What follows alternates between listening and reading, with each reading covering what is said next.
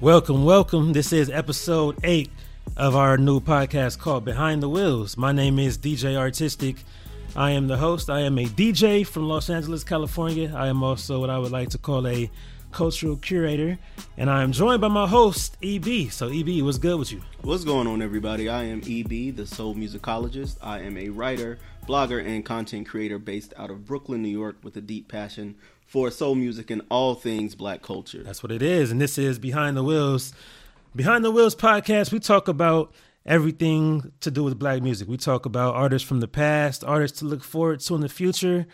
And we have a couple special segments we do every episode. We have what's called the drop, where we discuss one topic, and we always end it out with our famous uh, beat match. We always take two artists, two albums, or even two decades, whatever it can be, and we match them up and see who would come on top in the battle. So before we get into everything for this episode, we're just gonna catch up and see what's been going on right now. The biggest news for this week so far is that the NAACP Image Awards have been announced and we have the nominees. Uh, EB, did you get a chance to look at those nominees yet? I did. I checked a couple of them out. Um, I was very interested to see the outstanding album nominees because they have Alicia yeah. Keys, her Alicia album, Brandy's B7, John Legend's Bigger Love, Jhené Aiko's Chilombo. Chilombo, yeah, yeah, yeah. And Ledisi's The Wild Card. Those are all nominated for Outstanding Album. Um, and honestly, I've only listened to one of those entirely, and that's the Ledisi album. So in the next oh, couple wow. of weeks, I'm definitely going to have to go through the others just to make sure that they're worthy to be nominated for Outstanding Album. You know, NAACP be playing yeah. sometimes.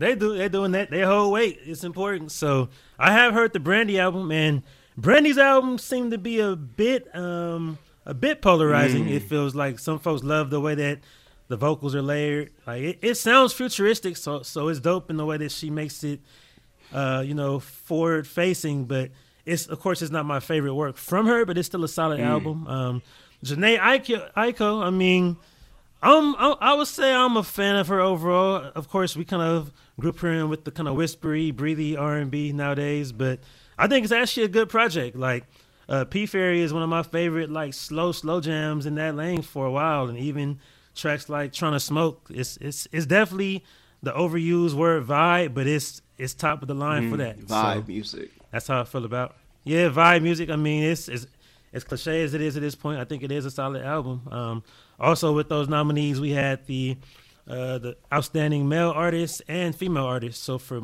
male artists, they nominated Big Sean, Black Thought from The Roots, of course, Charlie Wilson, Drake, and John Legend. And then for female artists, they had Beyonce, they had her, Jazmine Sullivan, Ledisi, and Alicia Keys. I feel like for male artists, Big Sean, yeah, Big Sean Detroit 2 is a solid album. Um, I'm not I'm not mad at that. Charlie Wilson's one of those this lifetime legacy at this point. Whenever he's nominated, I'm happy to see his name there. I'm, I'm happy, happy, that he made still that here. That's right. in the mid '90s. Yeah, he he's still doing this thing and still. He had a song last year, I think, uh, called was it called "Be My Valentine"? It was it was a cool wedding jam. It's just one of those feel good auntie and uncle two step songs. So I like that. I feel like Drake is just always going to be there. Drake is just going to be the last 11 years he's been like top yeah. three in the game. So and then Black Thought, of course, I'm always gonna be hype about about Black Thought. Black Thought is top five lyricists of all time to me, and even though he's never had the huge commercial success of the Jay Z's and the the Ludas and Drakes, like he's Definitely just always been five. here and always get, always getting better. Like how do you get better after 25 years in the game? So. I can rock with that. As far as the female artists, what you thinking about those? All right, so they got Beyonce, they have her, Jazmine Sullivan, Ledisi, and Alicia Keys again honestly, I feel like it is Again. hopefully the year of her. Like I, I really think her should yeah. take it home. I mean, you on a roll at this point. Like she's everywhere. She's doing everything. So I think she definitely deserves the award. I agree with that. Yeah, her. I think it's it's finally her time to to shine. No no pun intended. Um, I remember the first time I actually heard her or saw her was BET Awards. I want to say 2014, and they have like that that Music Matters segment right before they go to commercial break. So the, if you're watching at home, you get to see about 20 or 30 seconds. But if you're there, it's like the whole commercial break mm-hmm. is that mm. artist. So she came in with her song. Um, I forget the name of the song, but it's sampled oh, Isley Brothers. That's what she was uh, still Gabby Wilson. But it was yeah. Yeah, she was Gabby Wilson. Yeah, she wasn't even going by her yet. And it was the way the way she sampled uh, between the sheets was in the same vein of Keith mm-hmm. Murray, the most beautifulest thing, and it it was kind of mind blowing because they said she was what 15 years old or something, but she was playing the piano and maybe even guitar at, at the same time, and then she started singing and she had that hip hop influence, but it's it, the whole crowd just was, was enjoying it more than right. some of the main artists that night. So I said, whoever she is, a lot of times those artists don't make it as big because they're so musical that they don't know how to make commercial music. But she's found a way those to sunglasses. be successful she put those sunglasses that, so. on, and she got superpowers. put them shades on. Yeah, she that, that's that's her. That's right. Um, that's her cape right there. So I definitely rock with her. Um, I'm not sure why they didn't. Is is Chloe and Halle would they not count because they're a duo? Is that what that would be? Yeah, I mean they yeah because they do have separate categories for uh, duos and groups, so that's why they're not um, nominated for any of the solo categories. Oh yes, yeah, so I do see that they actually were nominated for uh, for outstanding uh, duo or group. So yeah, that's that's always my pick for for right now. Uh, Chloe and Halle are out there doing that thing. And speaking of that, there's been a little bit of I, I won't call it backlash, but there's been a few people who have been hating on Chloe on her newfound, you know, um, mm-hmm. sense of sexuality that she's been showing on Instagram and with silhouette challenges and all that. And I, I, I feel like all these girls who are wearing these long jean skirts just need to get over the it. long jeans. They need to give her. Wait, so they gotta give her. this is the thing, though. I think a lot of people yeah. are still stuck in the place that Chloe and Halle were definitely children when we met them yeah, years ago. But it's been years, and they are now young women. So I think it's okay that she's expressing herself sexually. I think it's okay for her to want to be more. It's like the Disney thing when they get caught into being the same character yeah. for the rest of the. That's what's wrong with Raven-Symoné now. That's why she have crazy because they you just don't let people be who they are. So let yeah. the girl just be. She's a it's young true. woman. It's true. She's what 22 years old. Yeah. I mean, that's older than Beyonce was when we heard of Beyonce. But hey. as you said, it's only because we heard of her. Like I first found them 10 years ago. It was 2011 when they were doing the Love on Top. Ironically, that was that's how I found them. So wow. yeah, it is like as far as me being a grown a grown man, I'm not gonna look at her her in that way because yes, she was a probably what 11 year old when I first saw her, but she's a 22 year old woman. Let her do what she does, and they had her crying on social media because they're criticizing her. But the ones who are criticizing her, I'll say the majority of everyone is on their head. So yeah. they're getting called out and reprimanded for it. So I feel like she'll be okay. Is this one of those growing pains that she has at this point? But I'm not mad at all. She can do what she does, express herself freely, you know. Another topic that we've been looking at uh, the last couple of days is the situation with the um, alleged uh, misconduct from T.I. and alleged. Tiny. There's been some alleged. There's been some allegations that they have been known for getting women, you know, drugging them up and having these wild sex sexcapades with them, and it's been uh, reported to come from different women. And T.I. did speak about it. Since T.I. spoke about it, you haven't really heard too much about it, uh, so I don't know if it's a lawsuit type thing pending. I can't really say, but I've been hearing about that, and it's been, of course, when it came out, a lot of folks were saying they weren't surprised and that there is a huge sexual type of underworld going on within the rap and music industry, and that has been that way for a while. So, on one hand, folks aren't surprised, but on the other hand, there's always the folks who say that there's no proof at all and that it's somebody trying to slander their name. So, mm. at this point, I mean, I mean listen, it, it, it's still all alleged. But the girl who actually uh, broke the story, she did take a lie detector and passed it, proving that what she said mm. was the truth, at least that she understands it. Um, I'm not going to say it is the truth, but you know, I, I don't know what's going on. I just, yeah. I really hope that uh, if it is something going on where these women deserve some sort of justice, then they get that, whether it's from the state of Georgia or whoever. But eh, you know, if it's not, um, I mean, I'm not apologizing to T.I. and Tiny for nothing because I ain't say nothing, but you know, if it's not, then it's not. But yeah. it, you know, everybody is. Uh, all of the victims are definitely owed at least an investigation to see what's going on. I agree with that. Yeah, at yeah. least at least take them serious. So that's all we can hope for is that justice is served the the correct way. So so going on from that, um, one of our segments that we have each and every episode is called the rewind. In the rewind, we will bring up some artists that we definitely feel deserve to be appreciated more, somewhat of our unsung heroes. So, for this episode, as my co-host, who do, who do you want to speak about first? All right, so this week I you know I, I am in love with all things blackety black black. But Yeah. this week It's Black History Month. it is Yeah, Black, History, Month, you know? and and for the for the Hey. first show at Black History Month, I'm actually choosing a white person this time. Wait who minute, is the rewind? yes, I, it's it's a white person. It's MC Serch.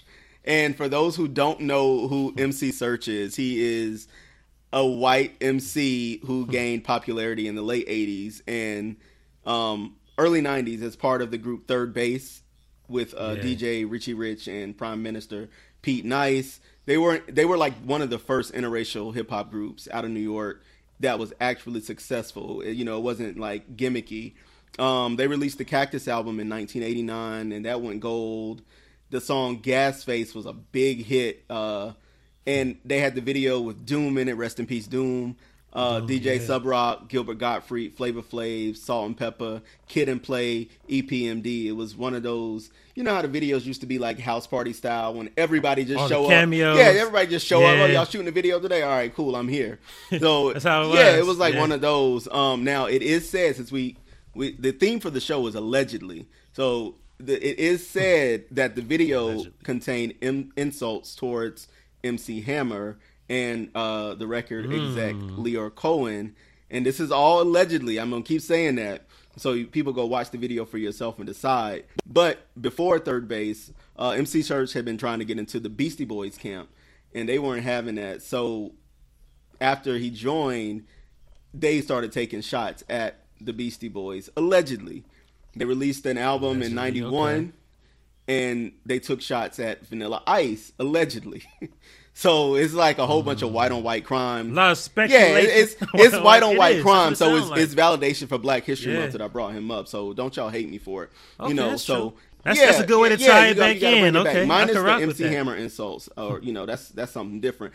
But You can't, you yeah, can't diss but Hammer. Yeah. third base split after their second album, and that is where MC Serch's career kind of took off and it really blossomed. He produced the soundtrack for that movie Zebrahead in 1992, and he released the solo debut Return of the Product, which is an album that I love. And the Zebrahead soundtrack now that introduced us to a young MC out of Queensbridge by the name of Nasty Nas, as he went by uh-huh. back then. It was. Nasty Nas. Nas in your yeah. area. So MC Serch produced him and became his manager, and he also got Nas to deal with Columbia, and then he actually executive produced Illmatic. So he's he's important to the culture in that him alone is great. You know, his album was great. Um, Back to the Grill was the single from his album. It had Chubb Rock, Nas, and uh, Red Hot Lover Tone on it. But Red Hot yeah, Lover you know Tone, the MC names names is crazy, but it. I love uh, he's important because he he did introduce us to, you know, Nas, who was arguably one of the greatest ever since his career in rap. Uh, he only released that one album, but anybody who's listening from Detroit would know him from WJLB or Hot 1027 because he's hosted shows there. And just to go back, the reason I was very careful about the wording with the MC Hammer diss is because you know MC Yeah. Serch did an interview a few years back where he claimed this is all allegedly that MC Hammer took out a fifty thousand dollar hit over him just based on the diss. Yeah, I mean back in back in 90, $50,000 91, hit. 92, that's a lot of money. So, you know, it- allegedly he took out a hit on him, but Really? they've since talked it out, and I hope that all has been forgotten. Now, some songs that people should check out are, of course, "Back to the Grill," um, "Here It Comes," "Social Narcotics," "Handle It," and "You Never Know." Again, he is the man that introduced Nas to the world and gave us Matic. So, MC Serch is my rewind for the first show of Black History Month. Salute to MC MC Serch. I feel like third base is one of those groups that you just don't hear mentioned as much. Um, don't. Like they might have somewhat been in the Beastie Boys uh, shadows. That could be part of it, and Yeah. it could just be because there's so many groups from that era, from the Tribe to Daylight Types, even to Wu Tang, that are just so much bigger. But third base, if you were there at that time, you know how much of an impact they had. So Yeah. that's definitely a great pick for this week. Salute to MC Serch. And I mean, Illmatic. Yeah, Illmatic is still seen as, by a lot of folks, the best hip hop album of all time. And if not the best, it's top, It's five, top five. easily. Yeah. Easily. So for him to exec produce that is a huge, huge feat. So salute to Serch. I'm going to keep it New York um, for my pick. I'm going to keep it New York and hip hop, same era. late '80s, early '90s. My pick is actually my first favorite rapper. My first favorite rapper is actually Heavy D. Yo. so every yeah, everybody everybody who knows me would assume that it was a West Coast I rapper like Snoop or even or even MC Hammer. But when, when Hammer came out, he was cool to me, but I just like Heavy the most. It was where You just got I think- major points. yeah, like me. my first time really hearing Heavy was really from In Mm-hmm. Living Color, of course. So he had that theme song, and I was a little bit too young to catch his his first first songs. But I would say Heavy was. I always said he was like the only rapper in that period. Maybe not the only, but one of the few that your parents and you liked equally. It was like he he he wasn't corny. It wasn't where like your parents liked him, so you saw him as oh he's whack because my parents like him. He's for them. But it was like he had the cool factor. So just going back through his career real quick, like he came out really around 1987 with his uh, debut album Living Large, and the first track on the whole album just the drums just captivates you. As soon as it comes in, the overweight lovers in the house. As soon as those drums come in with that Marley Marl, it's like whoa, like what, am I about to listen to?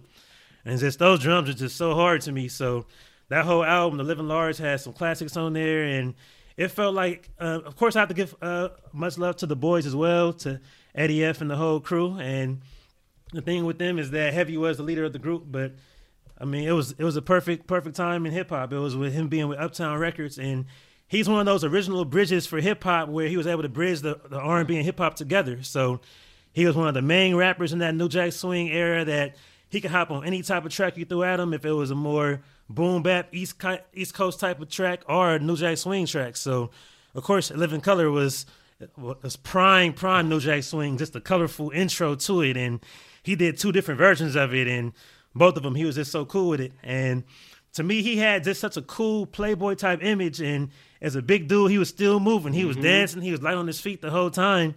And a lot of folks know that he inspired Biggie, and he, he was somewhat of Yeah. uh, Biggie's mentor. So Biggie Biggie took a lot of parts of his style and became who Biggie Smalls was because of Heavy.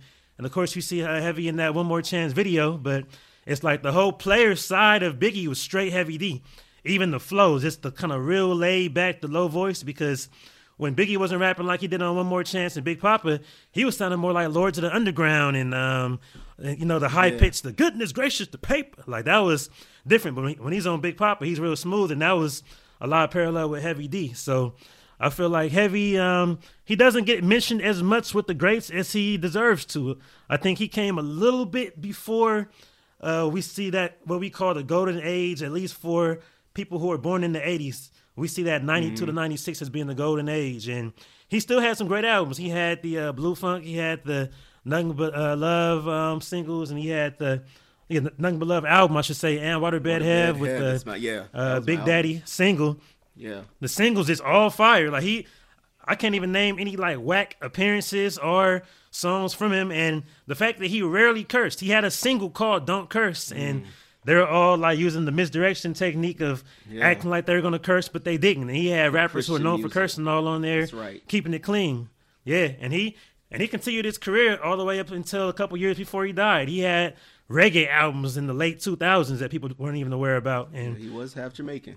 he was half Jamaican. So when I heard his first reggae song, I'm waiting for him to come in rapping because I'm like, it's some it's some Jamaican dude the whole song. And then at the end of the song comes, I'm like, I ain't hear Heavy D on it. Then I'm realizing, wait, that was him speaking patois, mm-hmm. like doing a real reggae song that sounded authentic. So I'm like, he still got talent and he's still doing it. So he was a great loss for hip hop when he passed. I think that was 2012. We saw him on the BET Hip Hop Awards.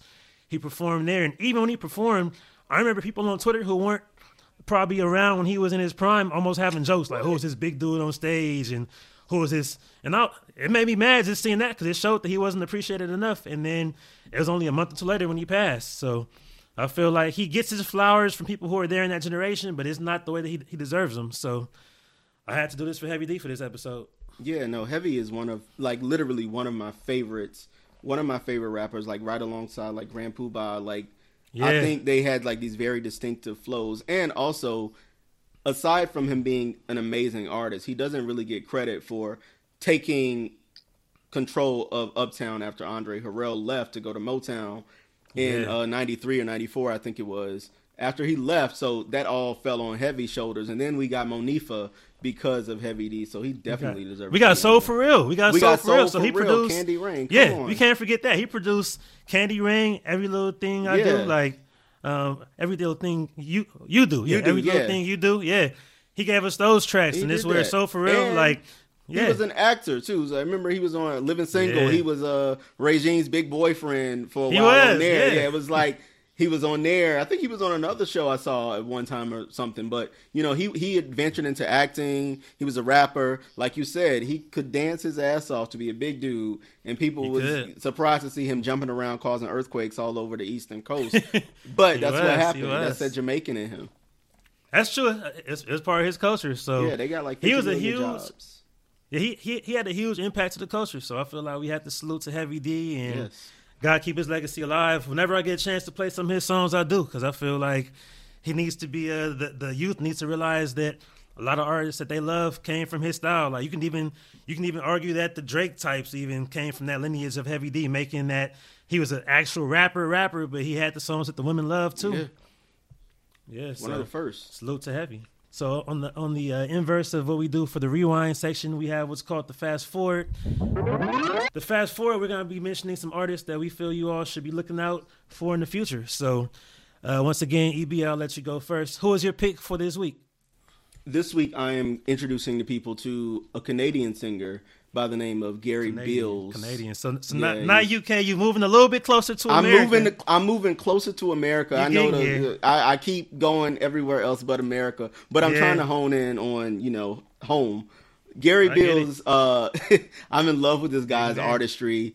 He was actually a runner-up on um, the Canadian version of American Idol, which is called Canadian Idol, back in so 2003. creative. Okay. So yeah, he creative. was. He yeah, it's very creative. he was the runner up. Um, but you know, obviously the runner up also gets a deal and they get to release. So he released a solo debut uh, titled Gary Beals. and it did Okay. pretty well, especially if you like music from that like 2002 to 2006 period. It was you know heavy heavy on the R&B. It was very uh, not that I'm comparing him, but very Ruben Studdard-ish. You know, very That makes enough sense him Gerald from- Levert-ish, very Okay. you know, Joe. It was it was that Jaheim. It was that music that he was releasing. So he did that in uh, 2004, and his next album was 2009, and then he kind of disappeared, just out of like disappeared for a while. People didn't hear from him. It wasn't until 2020 they returned and he released his third album, which is called Bleed My Truth. So he went away. He went through this period of self discovery, and he came back even better than he was before. And I'm not sure he would agree, but I think I really do think his 2004 debut is worth a listen. Again, it is Oh, very early 2000s, very reminiscent of that time. So listening kind of puts you back in that space. But like a lot of artists, you know, that debut album can be very tricky. It's hard to tell if it's you, the artist, or if it's the label. You know, I think about like Vivian Green talks about her debut album now, which I love, but she's still like, you know, that wasn't me, that was the label. But Gary actually Yeah, credits uh, his church choir for a lot of the talent and his interest in music. So if you're one of those people like I am and you're tired of, I know we mentioned it earlier, the vibe music, Gary's got that. Yeah. He's got his very soulful voice, and his material is actually very meaningful. It tells a story. Some of the songs that you should check out are Bleed My Truth, Good Company, Trying to Be There, Blood Red Roses, which has an amazing video to go with it, and Pictures. Red Roses, yeah, so. I'm very, like, definitely looking forward to seeing how this man grows as an artist. Gary Beals is the fast forward for the first show of Black History Month. Black History Month. Salute, salute. So at least you picked one black artist. I got for, you one. know, for these segments. You know, had to do that definitely. All right, so much love to Gary Beals. I'm familiar with his name, but not too much with his work. So it's crazy because when you mentioned his name, I was just like, "Don't you mean for the rewind?" Because I Remember that? Yeah, just yeah. from that era, yeah, like no, you said. it- it's crazy. I Yeah, interviewed so- him uh, last year, and like it really opened my eyes to what an amazing artist that he is all around. Just his knowledge of music Hmm. and the inspiration and different things that he pulls from. Like I said, that uh, Blood Red Roses video, I think it actually was shot in South Africa because he wanted to explore a bit of his heritage. You know, as a black man from Canada or Nova Scotia. So it, he's definitely worth people checking Yeah. out. Gotcha. Okay, salute to Gary Beals with that. My pick for this week is actually going to be Chika. Hey, She's a new age rapper, real young. She's probably about 23 years old, and she's actually from Alabama. When I first, first, first heard her and saw her, I would have had no idea. But it's something I've joked with, uh, with some of my friends about that accents are kind of being washed out and it's a thing of the past because the younger and younger these audiences get, like they don't have accents the same way because every person I ever met from Alabama, you know, in my childhood and in college had a had a strong accent. But with her and even uh, Flo Milli, you wouldn't be able to tell that they're from Alabama. But they definitely represent. So with her, I first um, I heard her name, but I remember when she was listed as one of the freshmen for Double XL. And just from her picture being on there, the typical social media ignorance, you saw you see people who weren't familiar, like who is this, and even certain insults would come out, which made me check her out. I said, if she's on here, I mean, she's dope as hell. Period. Because it's always been about image so much, and there's so many artists out there who who are getting getting um, acclaim and love because of their image and not because of their talent. But I already knew she has to be dope because everybody who was defending her was like, no, if, if you don't know who she is, like you missing out. That's on you. So it was it was kind of funny because it's where people who didn't know her um, were questioning it, and people who knew her were like, "How are y'all DJs and don't know who she is?" And I didn't say anything. I'm like, "Look, I don't know who she is, honestly. Just I know her name, so let me check her out so I can at least be familiar." And as soon as I started listening, I was hooked. Like she is a rapper, rapper. She spits. Like she is not sing songing. She is not trying to do the auto tune. She is not. Uh, she is not mumbling. Like she is precise. She has the sharp flow. Uh, the first song that really, really caught me was actually a song I had heard the instrumental of before I heard her version. Uh, one of my favorite producers, who I mentioned Yeah. in a previous episode, is named Maxwell from. Uh, he's from Canada, and with Maxwell, he had a I forget what his his uh, instrumental was called, but she's actually rapping on it, and the song is called High Rises. And just as soon as it comes in, just the lyrics that she has on there, just the way the beat progresses and she keeps up with the beat, she goes from rapping to singing melodically and on key with it. Like she just starts off the lyrics are on some little black girl from the south, little black girl in her mouth. Like just the first couple bars, you already know where it's going. So I said, let me check out all her projects, and she does have basically two two EPs. She has one that's called Full Bloom and one called Industry Games. And she's one of those types that I feel like when she blows up going to be where the industry already knew about her. It's just that the fans have to catch up because she has the respect from all the artists in the game.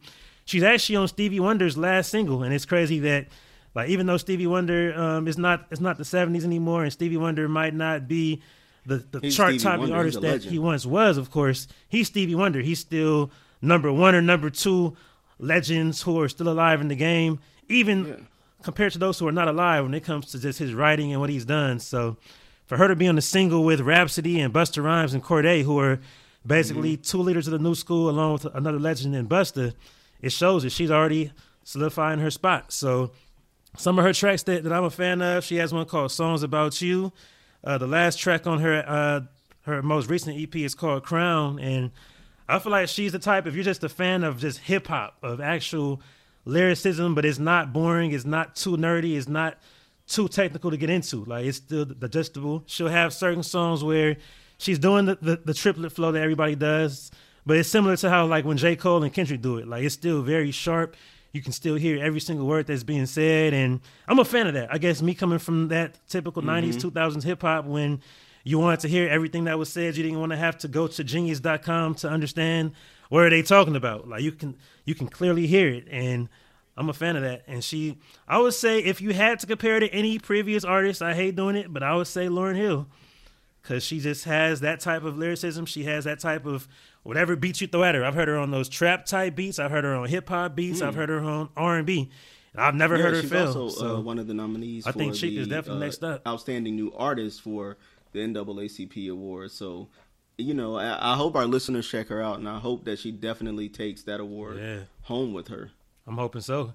She deserves it. She, she's going for it, and I feel like she's the type. All it takes is that one or two, those one or two big singles, and then she's in there. And That's it. I think that's that's all she needs. So salute to Chika and much love to her and Gary Beals for our fast forward.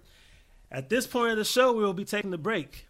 When we come back, we're gonna have uh, it's gonna get a little bit, little bit interesting. So this Just a little this bit. episode's drop is gonna be yeah, just a little bit.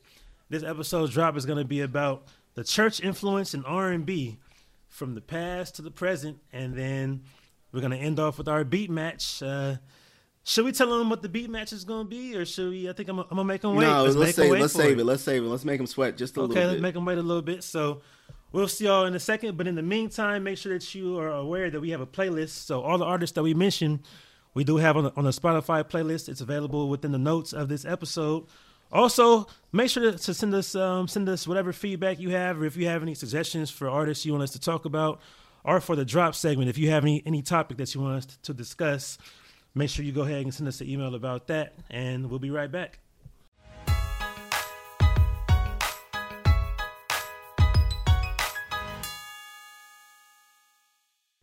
All right, so make sure to follow us both on Instagram. I am at DJRTISTIC. EB is at EB for Prez.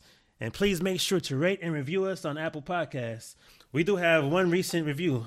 It came from Sunshine1023, and she states the following Great podcast. I love their take on music. The rewind and fast forward segments are my favorite at the moment. They remind me of some great artists with the rewind segment. The fast forward segment introduces me to some new artists that are actually worth listening to, and they gave us five stars. So, once again, thank you all for those reviews, and make sure to keep on giving us those reviews because it helps people to find our podcast. So, I appreciate that for sure. Now, back to the show.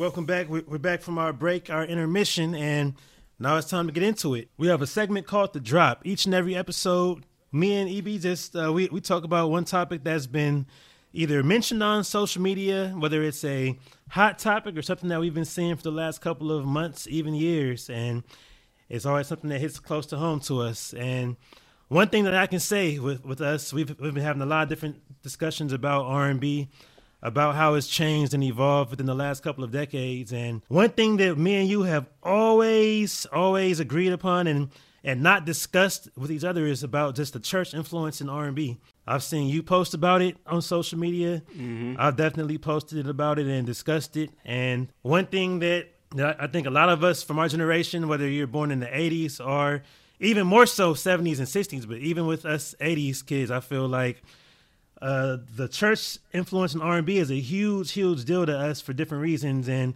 it's probably a reason that we can't connect with a lot of the modern R&B. But uh, how would you tell it? I don't want to speak for you too soon. Uh, what's your thoughts on that? Just the initial, initial surface of that. Yeah, I mean, it's almost like last week when we were talking about looking back to look forward and, and trying to figure out why music has changed and what's happened. A lot of it with today is it's just the church provides a basic understanding of song structure, harmonies, and then you have like the ad libbing that happens. And I understand why people leave the church and it's not as influential in their lives, but I think yeah. that there's a certain level of vulnerability that comes from being in the church, especially when you're singing and you have to ad lib and mm-hmm. you have to just like kind of pour your heart into the song that a lot of the best R&B definitely hmm. definitely relies upon and today it's missing. I think people need to understand everything doesn't have to be pretty and polished and sometimes it needs to be ugly. You can't be afraid hmm. of it. Sometimes you got to put some soul into it and just let the song take over. And I know there was a time in the past that yeah. R&B relied heavily on gospel. It relied like that's the the the gospel, origin yeah. start. I mean the genre started from gospel. It started from spirituals and you know, there was a long time a lot of people would say that in the 90s it changed when people like Kirk Franklin started making gospel music that was for the Sound streets. like hip hop yeah. and R and B. But I, am taking it back. It, it, started way before then. I go back to like the 70s. Like the 70s, like you had people like Shirley Caesar and Tramaine Hawkins Twinkie Clark, Supreme Jubilees, Carl Bean, they were all making these disco records to try and reach the clubs and try and reach a broader audience for the true. church. And as the as the time progressed, then you had groups like Commission, yeah, Commission, who we talk about, about on here, yeah. who influenced people like Jodeci. So you had the church having this influence on Jodeci, and Mary and Faith and Monifah and everybody. You know, back in the, back in the '90s, hmm. everybody had to have one gospel song on the album. You know, That's it always true. closed out the album. Yeah. You know, thank you Jesus. You know, I've been talking about sucking this, licking this, kissing this, and slurping on that. But thank you Jesus. It had to be on the album. And at some point, we just kind of got away from. I think people got away from the church, and subsequently they got away from gospel music. But I think that it should definitely make a comeback because sometimes it's it just feels like it's missing something. I'm not sure what the something is, but I feel like if people understood basic song structure and harmonies, then maybe you know that would make the music better. I don't know. It's so yeah, it's it's a lot that can be said about it. Um, everything you said, I definitely agree with, and it's funny because one of the funniest pictures that I can find is um, you ever seen Lil Cedric's uh, album cover? yes. So a lot of people, when I first saw it, I was confused. So for anyone who's listening, uh, Lil Cedric was a gospel artist back in the '80s. He had a group called Lil Cedric and the the Hailey Singers, and he had he was a little kid, probably like 11. He had a Jheri curl and a suit on, and it looks so '80s that it looks '70s almost. It just looks still.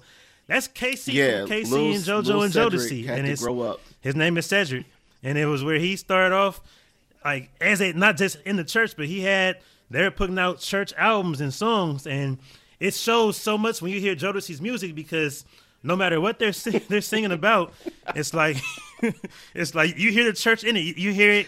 It's like you can almost replace anything, anything. I mean, you, you could you could flip it, baby. Won't you just pray? it would fit. Like it would sound like a gospel song. Whatever song you take from Jodeci and put gospel lyrics to, it would sound like it was, you know, you know, what must I do to show how much I think about praising you. I feel like anything you do with a Jodeci song This is would true. sound gospel because that's just what they came from, and it's and it's where um like the influence just kind of washed out more and more, as you said, because our generation is not as big on church for I would say understandable reasons, and it's it's funny because me and my dad always do DJ battles on Twitch, and with my dad, he's a straight jazz head, gospel head, funk. He's not really an R and B head, especially in, for recent modern R and B. And uh, during the battle, I ended up playing. Um, I was playing Deborah Cox. Um, Nobody's supposed to be here. It was his first time uh, hearing it. His first thing was, "This sounds like a Yolanda Adams song," and I was like, "I never thought about that," but I'm like, "This song does sound exactly Alone like be Yolanda Adams, but it's talking about love, and it, Yeah. it shows how it, it's the same song because he played that next. He was like, "You gonna play that?" He played he played that um Yeah. That Yolanda that Jimmy Jimmy and Terry produced right after that. So it's like it just shows that in that generation that we grew up on, we're just used to having a strong gospel influence, and that's one reason I know I definitely can't connect to a lot of what's the modern R and B, and so this leads to something else that didn't hit me until recently. So Drake, of course, we've always mentioned how he's basically the biggest artist the last 10, 11 years. And the thing about him is that he's been known for doing rap and R&B. And it's been kind of even. I think the rap has been bigger than the R&B overall, but a lot of his album cuts are because it's R&B and you always see his lyrics quoted for Instagram captions, but I never cared for his R&B that much. And it didn't really hit me until late that he's Jewish and from Canada. He It didn't grow doesn't. up in a black church. And because of that, what he makes just does not connect to me because the song structure, the way that it's like the harmonies are not there. It's where it's the same loop, even the production behind it. And that production that he used influenced a lot of the R&B this, this last decade.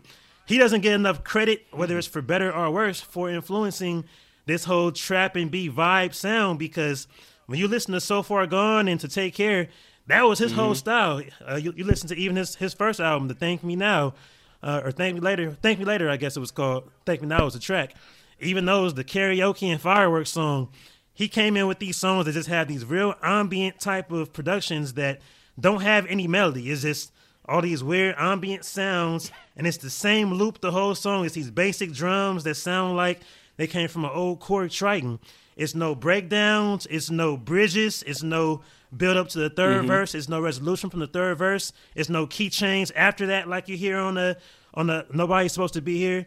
And it's where lyrically it connects to the generation that grew up on him because he's speaking from that generation's heart. He's very vulnerable when it comes to the lyrics and the content but the music just never gets me, and that's what leads to even when you do hear the Bryson Tillers and even some of the SZA types, some of the um, Summer Walkers. I like some of their songs, but a lot of them have that similar type of production and sound where you can tell at times that they might have been to church a couple times or that they they went to church but they weren't singing in the choir. But I've realized that's just why I haven't connected as much to this modern sound because it does not have that no, same you, influence. Actually, you made me think about something that I have never ever thought about, um, especially when you started talking about Drake and his influence. Like I know that he has influenced this the current industry that we're in. I know that you know the the landscape of music. Drake Yeah. is definitely influenced, but I like to think of him as like the great value Fonte, where he you know he he can do yeah, it, Fonte but he doesn't yeah. have the. He doesn't have the soul. He doesn't have the, the, soul, church. Even if you don't believe, you can pretend like you believe. Just just act like it just a little bit for the song. So yeah, you Yeah. brought that up, and I'm like, you, you know what? You make Yeah. you're making valid valid points. Um, we've gotten to a point where, as we talked about before, like as the lines between hip hop and R and B continue to be blurred, um, it, it's like gospel has totally been forgotten. Even if you don't actually go to a church, like y'all, they got church online now. You can you can roll over, yeah, and press, you know, what connect It's or whatever, Zoom. and you can at least hear the choir hit a note or two. You know, the sopranos, the altos, and the tenors. You know, shout out to all the lady tenors out there because I know y'all have them deep voices, but Yeah. there was a point where the people could, you know, understand the basic song structure. Y'all know y'all got those those ladies who, when the tenor sing, they be looking so proud and they be yelling, yeah, just yelling it. Trust me, I, I've sang with a couple, They be but killing it. yeah, we know. Ah, We keep know listening to us, sound y'all. Um, it, it, we've gotten to the point where people don't understand that base, the basics of music, and they're being pushed to like the front, and it's like, okay, you don't you don't know how to add a bridge in here, but we're gonna make the song a hit. Like you don't know that your backgrounds need to be layered in a way so at least Yeah. gives the illusion of a harmony, but you know, we're gonna make it a hit. You don't know how to ad lib because you don't really feel the song because if you wrote it, you wrote it from, you know, a place of hmm.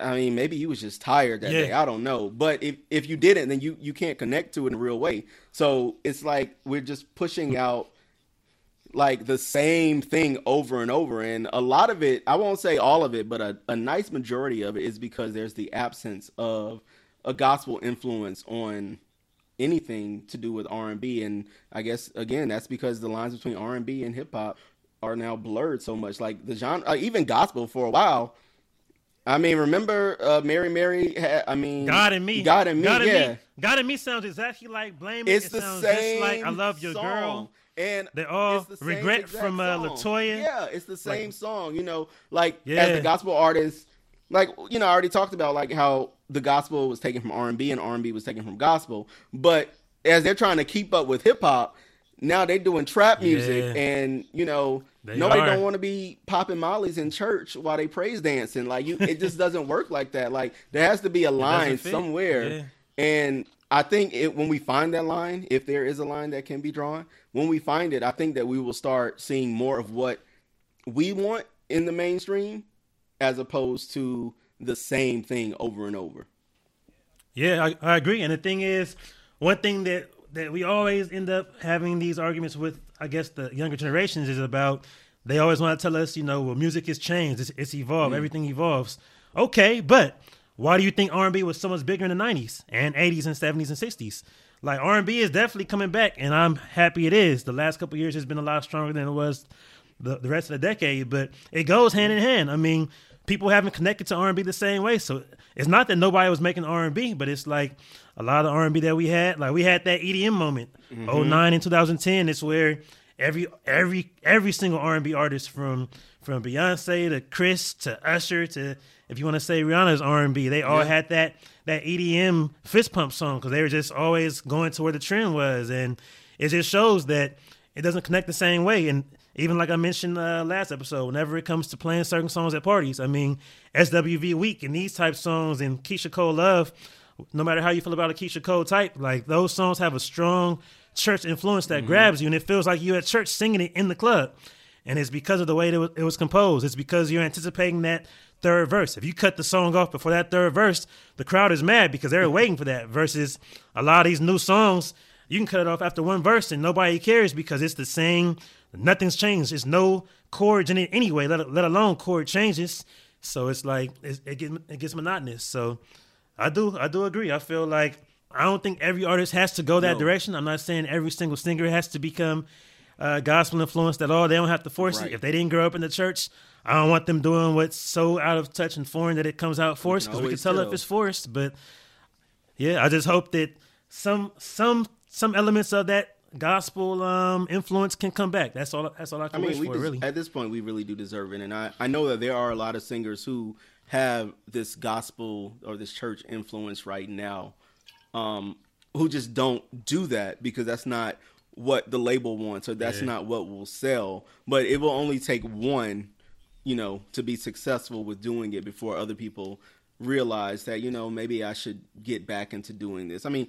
All the singers that we love, like we really love, I, I'm pretty sure a good 98% uh, have roots in the church or with gospel music, and they they talk about it. I'm trying to think Yeah, of the two percent I that mean- don't. It might be. It might be Yeah, a, a I'm- rare case. I'm, I'm, I was thinking like, generous, like you know, yeah, because yeah. I'm like, I mean, is there, yeah, is there a I know everybody feel that like- I love, and I'm pretty sure everybody that you love. Like we talk music a lot. I'm pretty sure they all, even if they are not in the front pew of the church right now, then that played a big part in their musical development and the music, the, their artistry. Yeah. and I mean, maybe Ciara don't. I don't know, but even like And even Ciara, we don't listen to her in the same way as we do to uh, right. Deborah It's- Cox or Whitney, or right. It's it's even it's a Mary. so yeah, i just think that there there was a clear influence and it was in my opinion a mutual relationship between gospel and r&b because even gospel has changed a lot if you listen to gospel lately. But i hope that we can get back to where it was you know a good decade or two ago. Not saying that i wanted to stay that way and never evolve but it's just been totally absent I agree. I totally agree. I, I would say before we uh, move on, I would say salute to Jazmine Yeah. Sullivan. I think that her. I mean, ironically, Hey. it's called Heaux Tales. But Hey, I mean, Mary Magdalene as we was said, the, the, church influences. Mm-hmm. Exactly. So it's this is Mary Magdalene EP. That's, the nickname right. of it. That's what I'm calling it from here on out. the mary The Mary Mag EP is fire. So I mean, oh yeah, she got she got the song she got she got the song called "On It" and "On It." I mean, if you if you don't hear what she's saying, it Mm. sounds like it could be a church hymnal, but you read those lyrics and it's like, oh, you're talking about. I don't know if she says spin or taking spit. communion. Either way, when you're taking communion, Either way, I will- The communion chips and I the will- grape juice ain't good, Yeah. you have to spit. That's what she's talking about. Mm-hmm. All right, that's what it is. I'm, I'm gonna roll with that. I'm gonna roll with that. So, yeah. So to everybody listening, uh, let us know what you feel about that, and if you have any other related topics that you want us to address in the future. Woo. And you know, so it's about that time. It's about that time. Um, what we have to conclude every episode is called the beat match. The beat match is where me and EB will take. It could be two artists, it could be two albums, it could be two different decades, whatever it, it is. We might even do songs versus songs one day. Who knows? But what we do is take these two things and compare them against each other, and we see who would come on top in the battle. And we have our producers, Melissa and Nalady. They always vote and say who they feel would be the winner of that. And you know, right now I'm on somewhat of a losing streak because my producers, I don't know what's going on in the water where they at. I don't know if it's about the, the, the pandemic. The pandemic is is influencing them too much. Well, I can explain. Women, see, statistically, women are smarter than men, so they're. I mean, just they are smarter. I'll making give the them right that. But I mean, maybe this pandemic got them inside too much. They gotta go outside, get some fresh air. Mm, I mean, it's it's a little bit hotter, you know. I don't know, but okay, but you don't know. Tonight, you might I take. mean, that's what the I'm that's what I'm looking forward to right now. So, with this beat match, this is how we're gonna do it. We're gonna do a album versus album matchup. So, just to give some quick background, we've been having a lot of debates on social media and on an app called Clubhouse about the best R&B albums of the last, I would say, 30 years. So, what I will say is that what was seen as one of the best of, of that era is now canceled. We're not going to mention that guy and what he did anymore. We're not going to even mention that one. And then uh, in, in the Clubhouse group I was in, they actually voted Lauryn Hill, Miseducation of Lauryn Hill, as the best R&B album since 1994, and I just did not agree with that. Do you agree with that, EB? Not at all. Nope, Not at all. Love it, love I the love it. album. I do, I love do. it. But n- no, the best R and B album since '94. Yeah. And you're gonna pick the Miseducation for somebody who can't even show Look, up on look. time? No, absolutely I can't roll with it. So, I mean, I think I know what my pick is. I'll see if your pick, if your pick is the same, we're gonna have to debate something else. So, since 1990, I'll even say, what would you say is the pick for the best R&B album? Um, since then, Mm. I mean, anybody who knows me knows that I am a Mary J. Blige fan for life. So. Mary's one, Mary's My Life is Mm. the best, the best R&B album since 1994, in my opinion. I, I would say it's two or three. It's right there. I have to go Confessions. Mm. I have to go Usher Confessions. Confessions, just to me, and I will say it might be a slight, slight, slight generational bias. So with that, we're gonna go ahead and get this beat match underway, and once again, our producers will be picking who they feel, what album they feel was the better album. So EB as my guest, I will give you a couple minutes to go ahead and fight your case for it. Okay. Well, as as I've already stated, anybody who knows me knows that Mary J. Blige is my number one of all hmm. time. And although My Life is not my favorite album by her, hmm. it is one of my favorites. And I think it's because putting on that album, it takes you through a range of of emotions, and it makes you feel even if you don't want to. Like the album came out in '94, and became the blueprint, but it for a long time it's still like the standard for anybody anybody who's releasing an R&B album. Hmm. Like she literally went into the booth and sang her heart out on every single song and that's something that we hadn't seen before, at least not on such a personal level. Yeah. She co-wrote most of that album and even though she relied heavily on those soul samples from the 70s and 80s, Yeah, it, it, it wasn't like she was just using what somebody brought her. It was it was a clear influence there. Like you clearly have a connection with this album and the artist or the song. You know the from Barry White and Curtis Mayfield or uh, Roy Ayers in the '70s to Rick James, Yarborough and Peoples, and even Guy in the '80s. You know it was like the music that she grew up with. It was the music that she loved, and everything told a story. Like the the album was a narrative, and it from beginning to end, it talked about you know this unrequited love that you know she had from uh, little Cedric. little Cedric, You know, yeah, and little, Cedric, She wanted yeah. to be with little Cedric, but little Cedric just didn't want what what Mary was given. He didn't. He, he wasn't interested in it. So, it, Yeah. my life, it definitely should be number one. It is. It should be the winner here because it is the greatest album to be released since then. And then you got publications like Blender, Vibe. Rolling Stone, Entertainment Weekly, and Time, who continually place this on their greatest album of all time list. As a matter of fact, it actually keeps moving up on the Rolling Stones list year after year, still today, and that speaks to the power of the album. And it's an album that came out almost 30 years ago. It had this influence over an entire generation. The title track alone became an anthem. Like you felt every second of my life from when sh- the first la di da da da when she hit the note to the last ad lib. It was like, oh, you know, you know, Mary might be on that shit, not that shit that y'all talking about, but like Mary on some good shit right now. You know, it's like everybody that she sang for, they felt it because they were all going through the same thing at the same time. Everybody knows how it feels to have an unrequited love. Everybody knows how it feels to beg for the attention of somebody. And the album is just her. Like it's just Mary. There are no duets. There are no verses by rappers. It's strictly Mary singing without the help of anyone else to appeal to the public. It wasn't star studded like Confessions was with Lil Jon, Alicia, Kanye, Twista, Luda, you know. I hear you. I hear you. So I mean, I'll say, you know, my life is definitely one of my favorites. So it feels almost blasphemous for me to like have to even say anything negative about it. So I, I'm not even going to go that direction. Um, I will say, as far as these publications, giving it credit, it's Black History Month. I I, don't care vibe. Rolling Quincy Stone got to say. vibe. You said Rolling Stone too. You said Rolling Stone. I don't care what they talking about. You did say vibe. So So salute to Vibe, but I don't care what. Ain't that Mick Jagger? So anyway, anyway, so anyway, so here's my thing about Confessions. Like Confessions dropped 2004, and I think no one really knew exactly what to expect, but we knew that Usher was on a crazy ascension. It was where his his debut album was was probably handled the wrong way, but it had some great music on it. My Way came, and it was like, wow, who is this? He's actually looking like he's next up to blow. 8701 came. 8701, he had these smash singles, and it's like, all right, he's looking like we ain't gonna say he's the next Mike, but he is the next something up there. So we were waiting for confessions. We knew it was about to be major. And here's the thing. So it came out the gate with yeah. And a lot of people do nowadays will say yeah is not their favorite song on the album or it's the worst song.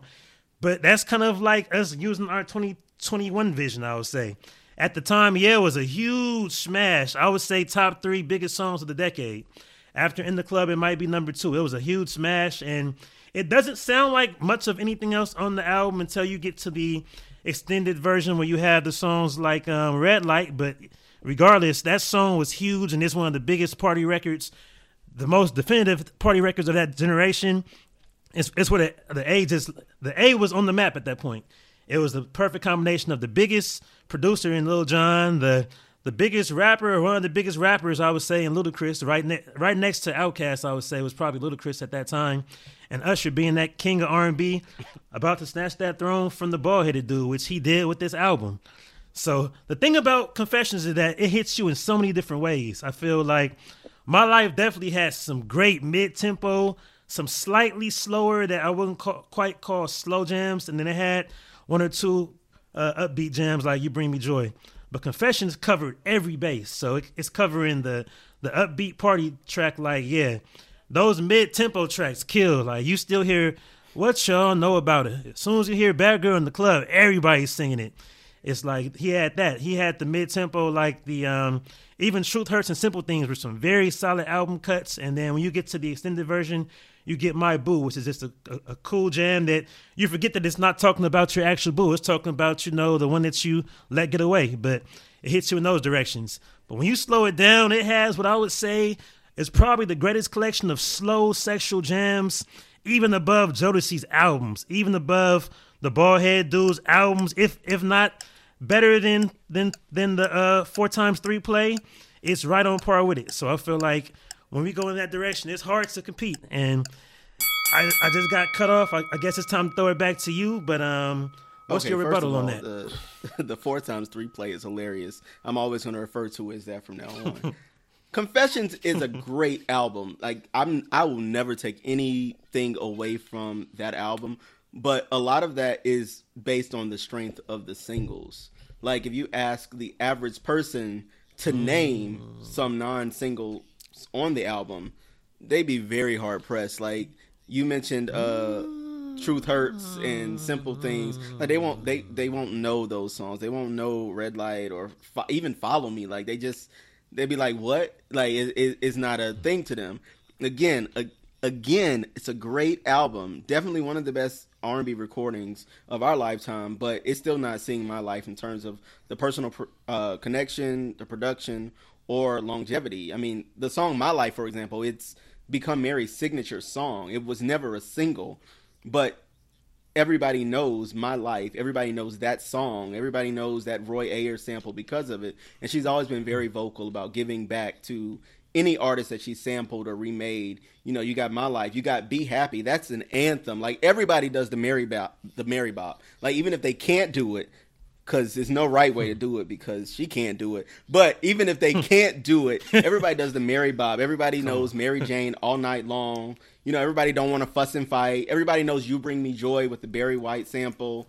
And then that section of the album that's from You Gotta Believe and to Never Want to Live Without You, like those are some solid ballads, like some slow jams, you got I'm Going Down was a remake that was so good people didn't even realize like it was a remake. It was like, oh, I really love this song, and then the video came, and then you got I Love You with Smif-N-Wessun on the remix. Like the original is great with the Isaac Hayes, but then you got the I Shine, You Shine, Shine. It's like it's still throw. You know, the party is forever going. Like I said, Confessions is great, but it's also an album where he had a lot of collaborations. He had all those people on it. My life was just Mary. Hmm. Like the most she had on there was Keith Murray doing the interlude. And even that, that was before Biggie even used Who Shot Ya, that was the Who Shot Ya beat. It was a song for Mary on the My Life album. Like Mary really, really put her heart into this album and it became the sound of a generation. She became the Aretha Franklin of an entire generation. She really became the hip hop soul in '94 with the My Life album. I mean, I hear so I hear everything you're saying. So here's the thing that I, I, say cancels out. So as far as him having features, he really doesn't have as many features as you, as you would think. So especially on the original version, yeah, he has Jon and Ludacris on one song. On the remix of Caught Up, he has Fabolous, and then like of course the My Boo was basically you know that's a that was a deluxe cut, but that was just him and Alicia. Then the Confessions Part Two had Shyne and all them on it.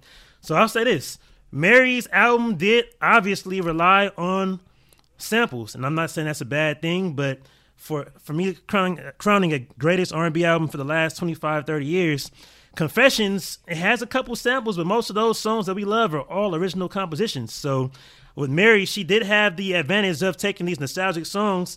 She did improve some, and some she just did a great job with. Period, but it is very sample reliant, which to me is more of a hip hop type of trait. So with uh, when it comes to these album cuts, I get it. Yeah, Truth Hurts and Simple Things are not the most known album cuts, but that's those. You talk about throwback. You mentioned throwback. Anybody knows throwback.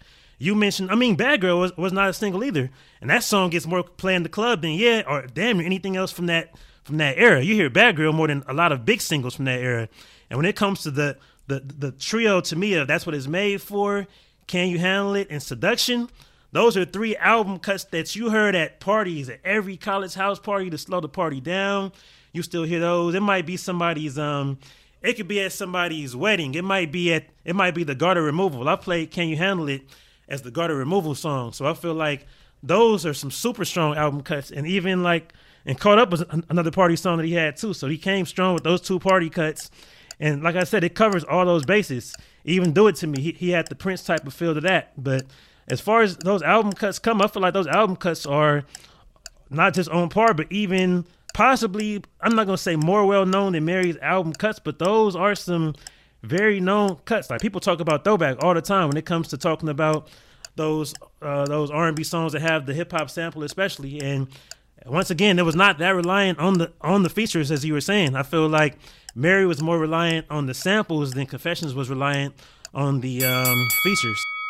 Yeah, I I definitely hear everything you're saying in regards to Confessions. Like I said, it is a great album. You know, Mary made an album about an unrequited love and just trying to be happy and move on with your life. He made an album about being a fuckboy. And it, there's nothing wrong with that. Those those were the times that we were in in 2004. Keep in mind these albums are 10 years apart. So Mary has him on longevity and also just Puff, Chucky Thompson, all of Jodeci, Keith Murray, Big Bub, Herb Middleton, like everybody, Faith Evans, everybody who was somebody or even about to be somebody at the time had a hand in this album. The album was so influential that it inspired rappers. Like she became the queen of hip hop soul. She became the Aretha of an entire generation because of this one album where she just simply decided to do her and album interludes. Remember those? Like all of her interludes were so great. That she had Marvin interlude when she was just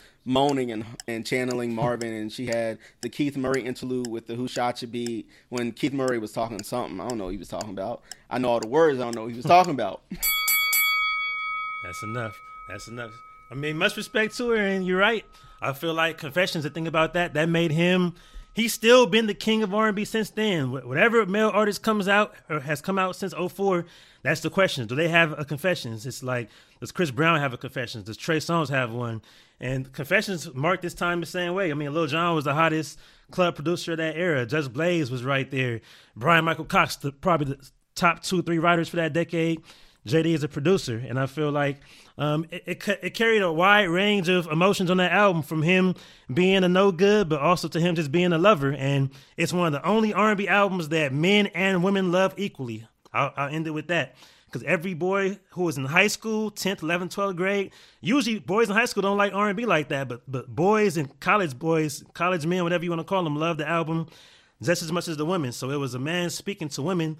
Men can relate, and women appreciated it the same way, and that's the way I have to conclude. So I'm rolling with confessions. So at this time, yep, at this time, I'll go ahead and leave it to our producers, Nalady and Melissa, and I'll see if they can go ahead and convene and give us what they think their pick is for this one. And before, listen, if the lady says anything about remembering going to a concert, dun, dun, then I'm just gonna be done. You already know she Yo. is. I don't even know. I don't even know. Why I know. With that. She like concert know in, that in she didn't Man, I want that night. Everybody. Everybody and I'm, they mamas and I'm, probably their grandparents too. I might, and they, in that case, she was in Atlanta yeah, in 04. And so, they kids hey. at this point, shit. yeah. Because it has. I'm saying. You on the path. The story of the lady. I don't. Well, now she don't, don't want to tell a story about how she was because backstage at Mary's concert. she was five. she was like, I was singing background with Faith on my yep. life. I remember it. I was eight. She learned. She learned what her life was. Yeah. right she went low, I went high. we we harmonized. Okay. Oh. okay. You go ahead. I, I went okay. first last time. Actually, I did have a constant memory, but I'm not going with that artist. no, share it. No, please, please share, it. Please share it. Well, I was just thinking the last time. I think the last time I saw Mary was Mary and Maxwell at the Forum here, um, and that was just it was they're timeless, so you can always see them no matter what year it is. they just they have classics you want to hear. Um, and I was trying really hard not to bring in any like recency bias into this, uh, listening to y'all in these arguments. But I have to go with Usher. Uh, Confessions was just massive, and I do know all those album cuts, and I just yeah yeah. And then I was in Atlanta and I was still trying to like, they had nothing to do with it until you really you said it just now and I'm like, oh yeah, I was there. I wasn't even thinking that. I was thinking about the longevity after I left Atlanta and hearing those album cuts right now and, and still knowing them in the order, like you said, the three in the order, and it's like, yeah, I have to go with that. Now I do love Mary. I have seen her several times, and she has lots of hits. Um, in fact, I saw her when it was Jay Z and Friends after he canceled R. Kelly in Best of Both Worlds and he went on tour by himself. Mary came out and was singing something, and this lady in the audience got kicked out because she was trying to fight. I think it was like No More Drama. And the whole the ushers came in my row, and they had to they had to kick her. They grabbed her. I'm telling y'all, it was a whole thing, and I was like, she was just feeling the, the how you got drama during no She wasn't bothering nobody, but they kicked her right off that row. Um, Mary does it for you. She does. She does it for oh you. God. I cannot deny. She wow. was still too strong, and she got like the that Holy Ghost, cold. and they were like, they court signed Karen there. That's cold. Listen, uh, speaking about church, listen to Mary mm-hmm. since probably yes. she's. Mm-hmm. Damn. So it was. It, what what did we say about the gospel? The gospel influence in R and B. What did we say about it? Love her, but in terms of just like like I said, I was trying not to have recency bias because I was way younger for my life. But for me, it's confessions. So. There it is. Now, Melissa, let's see. So, confessions. I remember when confessions dropped as a little girl, not even a little girl, as a high school girl. little girl. what? I was like, wait a minute. And um, I was in high school. I grew up with mostly white people, and um, when they were listening to R and B music, it was usually just the the singles that they were into. Mm. And Confessions was like the first one that they were listening to the whole album and uh, it was it was interesting to me just to see how how that album kind of transcend transcended what they had been listening to and uh, hmm. i and i do know i can tell you every song on that album, front to back. I still listen to it regularly. Um, and then we've got Mary, who I remember listening to that on my parents' old sound system that had hmm. like speakers that were taller than me, just laying on the floor. Oh, what? and feeling feeling that music like I knew what the hell that that what she was talking about, but I just hmm. felt that album. Hmm. um and I loved it and I still love it and just going off you guys' arguments and things, I think that Mary has it for this. That that album is still it still feels fresh. I agree. Mm. I agree. I agree. What? I mean, but Good she night. said it still feels fresh, and But I do love yeah, it. it sounds Fresh. very 2003. You know, Yeah. even yeah, it does. Beyond yeah. I mean, but even okay, never That mind, 'cause song, Handle yes. It is my song. But even other stuff on that album, yeah, it has to be. right? We're not taking nothing away. It's just I'm not. I'm not taking. I'm not taking. Like I love the album. I love that album. I still listen to that album, but I just, I, ju- it feels like very much of the time where Mary's. I would, I would it can- argue yeah, that it's timeless. like Mary What's the 411 was more influential in my life in a sense only because that's when the hip hop soul broke through. Mm-hmm. So my life was a continuation of that and it did one of her solidify that. It kind of evolved that sound, but I would say directly I would say What's the 411 was it more didn't touch hearts. influential, didn't but I touch hearts. mean her heart wasn't broken. my life is better album, I would say. So All right, well, we have another tie, so I guess the tiebreaker is you all. So I need the audience. Hashtag behind the wheels pod. Let us know which album you think is better. I know uh, I already talked to Ninth Wonder. He told me there is no comparison. He said my life is better, but I mean, of course, he's an OG, so he was there when my life was like what it was. So I get Yeah, it. like you said, it's get it. generational. It's very generational. It is honestly. So it's like I feel like it's generational, and it's also a male versus female thing. So I think a lot of men will probably go with Confessions more so, while women go with My Life. But either way, I want to see what everyone else says. And for everyone out there, if you have any other suggestions for a beat match, if you want us to compare something, long as it's not Prince and Mike or Beyonce and Janet or something, I think we could do it. I mean, we might do Beyonce Janet one day. Who knows?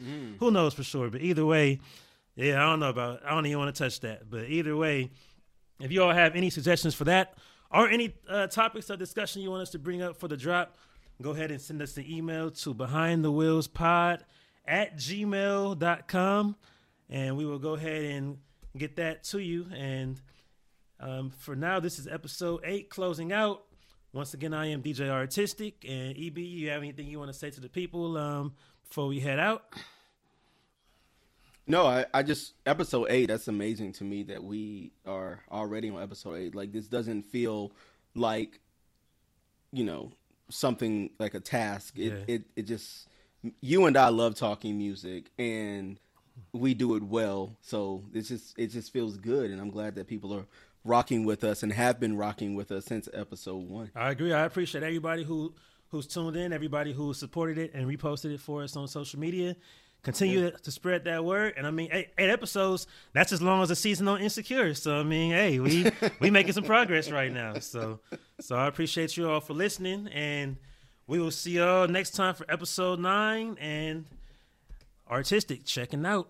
Behind the Wheels is produced by Melissa D. Muntz and the lady Yahuma Sek. It's edited by Melissa D. Muntz, and the music is provided by Epidemic Sound.